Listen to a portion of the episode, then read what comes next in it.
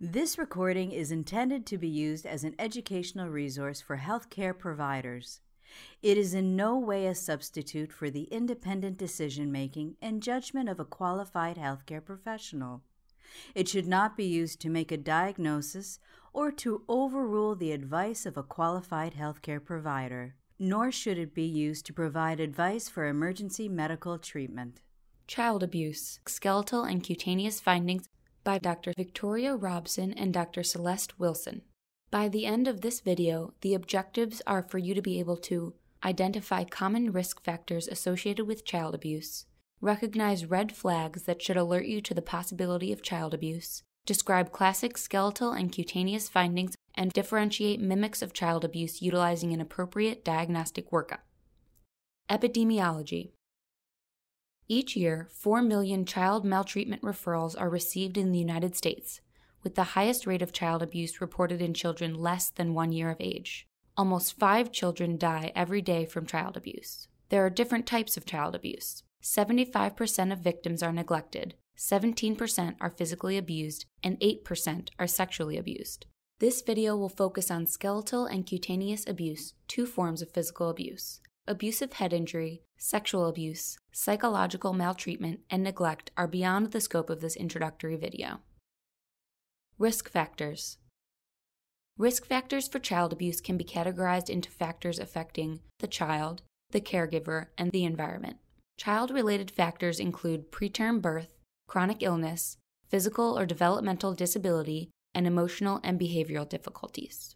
Caregiver level factors include young parental age, substance or alcohol abuse, mental illness, and unrealistic expectations for child behavior and development.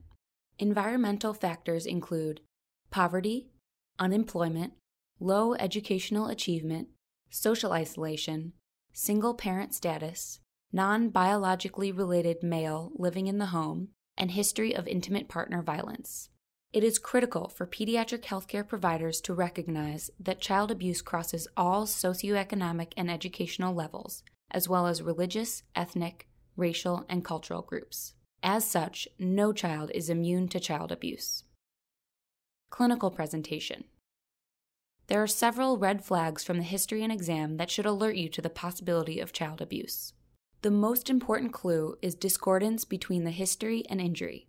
In addition to evaluating whether the story provided makes sense and remains consistent over time, you must consider whether the mechanism is developmentally possible, especially in the case of injury in a non ambulating child.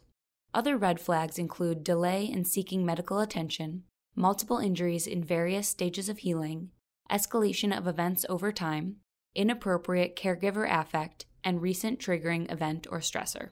In infants and toddlers, physical abuse is the cause of up to 20% of fractures. While a child who has suffered a fracture due to physical abuse may present with crying, visible swelling, or refusal to use the affected area, the child may have minimal symptoms, which can contribute to a delay in seeking care. The most common but least specific type of fracture found in child abuse cases is a long bone fracture. The configuration of the fracture can provide information about the mechanism needed to cause the break thereby assisting the medical professional when determining the plausibility of the history given to explain the injury. For example, transverse fractures are due to a direct blow or bending force perpendicular to the bone. Buckle fractures occur from compression along the axis of the bone, and spiral fractures result from a twisting force.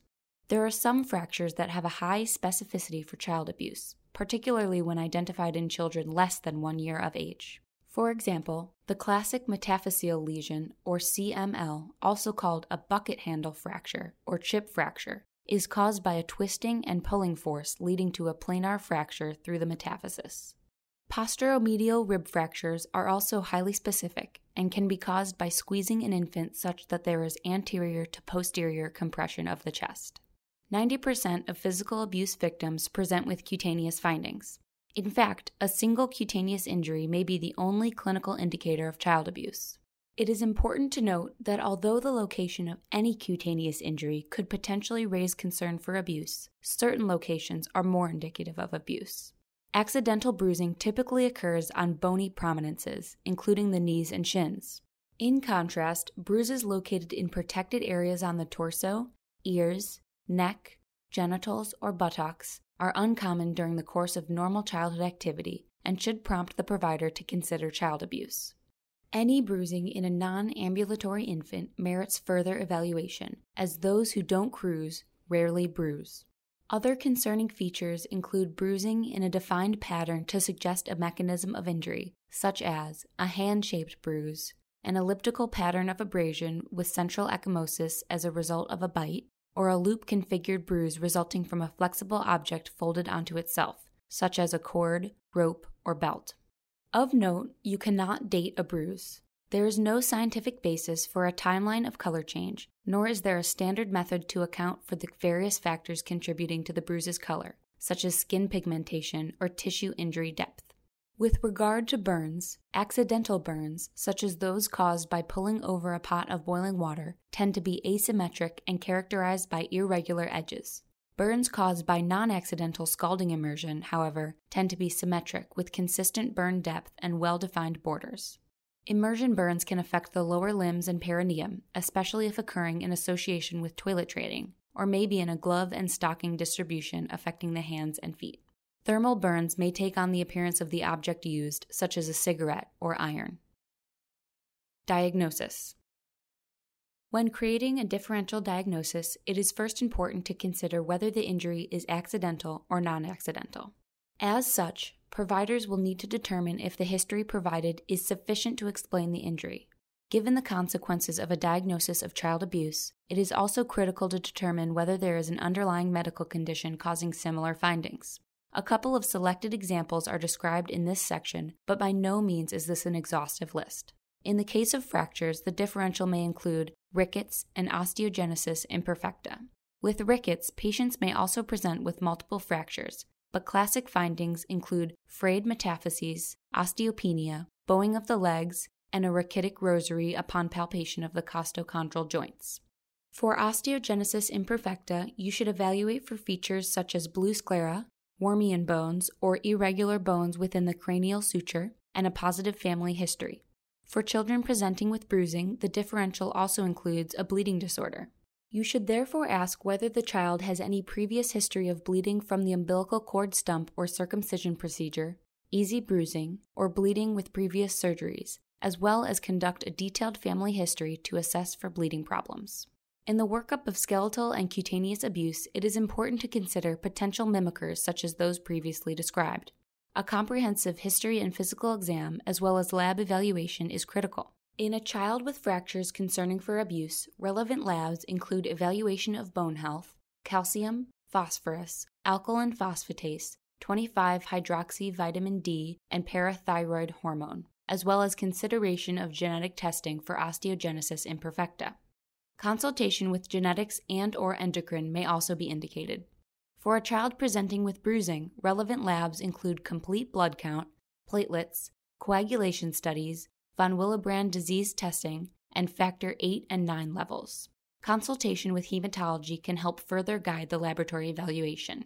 Radiographic imaging is also an essential component of the workup of suspected physical abuse. A skeletal survey should be obtained in all cases of suspected child abuse in children less than two years of age. A skeletal survey consists of approximately 21 different radiographs, including images of the long bones, hands, feet, skull, spine, pelvis, and ribs. The advantages of a skeletal survey are high sensitivity for acute and healing fractures, as well as a relatively low radiation exposure. Management The first priority in the care of physically abused children is medical assessment and stabilization, which may require hospitalization of the child. If available, the hospital's child protection team should be notified, as the final determination of child abuse will require a coordinated interdisciplinary evaluation. If there is any concern for potential abuse, the case must be reported to Child Protective Services as mandated in the state, with notification of law enforcement as required in some jurisdictions. It is important to note that medical students are also considered mandated reporters. The child's pediatrician should be contacted. An extensive social evaluation should be performed, ideally by a Child Protective Services social worker. Full evaluation of siblings for abuse may be indicated. Ultimately, long term treatment may include referral to mental health providers due to the psychological effects of abuse on the child, siblings, and non offending caregiver. Family members may also require additional assistance to address drug abuse or intimate partner violence, given that these are risk factors for child abuse. The pediatrician plays a key role in the prevention of child abuse. A child's pediatrician may be the first to recognize sentinel signs of child abuse meriting further evaluation, such as a bruise in a non ambulatory infant. Importantly, awareness of developmental triggers for physical abuse, such as toilet training and generalized frustration with the emerging developmental skills of the child, can prompt anticipatory guidance that enhances parents' coping skills. Pediatricians can also develop a longitudinal, supportive relationship with families in which they regularly assess for abuse risk factors and provide resources to help address the family's social and economic needs. Finally, the pediatrician can serve as an advocate for funding and implementation of evidence based child abuse prevention programs, whether at the national or community level. The sequelae of physical abuse in childhood extend far beyond the medical consequences of skeletal or cutaneous injuries. Victims of physical abuse ultimately have higher rates of depression, conduct disorder, and drug abuse. In one study, about 80% of 21 year olds who were abused as children met criteria for at least one psychological disorder. Nearly one third of abused and neglected children will later abuse their own children, further perpetuating the family cycle of abuse. Summary Key takeaway points from this video are as follows. When evaluating a child for possible physical abuse, it is essential to recognize whether the story fits the injury and the developmental skills of the child. Although any clinical constellation of injury can result from abuse, certain skeletal and cutaneous injuries are unlikely to be accidental, particularly in a non ambulatory child. It is important to differentiate mimics of child abuse, such as rickets, osteogenesis imperfecta, and bleeding disorders, in the workup of suspected child abuse. The pediatrician ultimately serves as a critical pillar of education and support in the prevention of child abuse in the community. Thank you for watching this video on child abuse. This recording is a production of Open Pediatrics, a free and open access resource for pediatric clinicians worldwide. For more pediatric care materials or to join our global community, please visit our website at openpediatrics.org.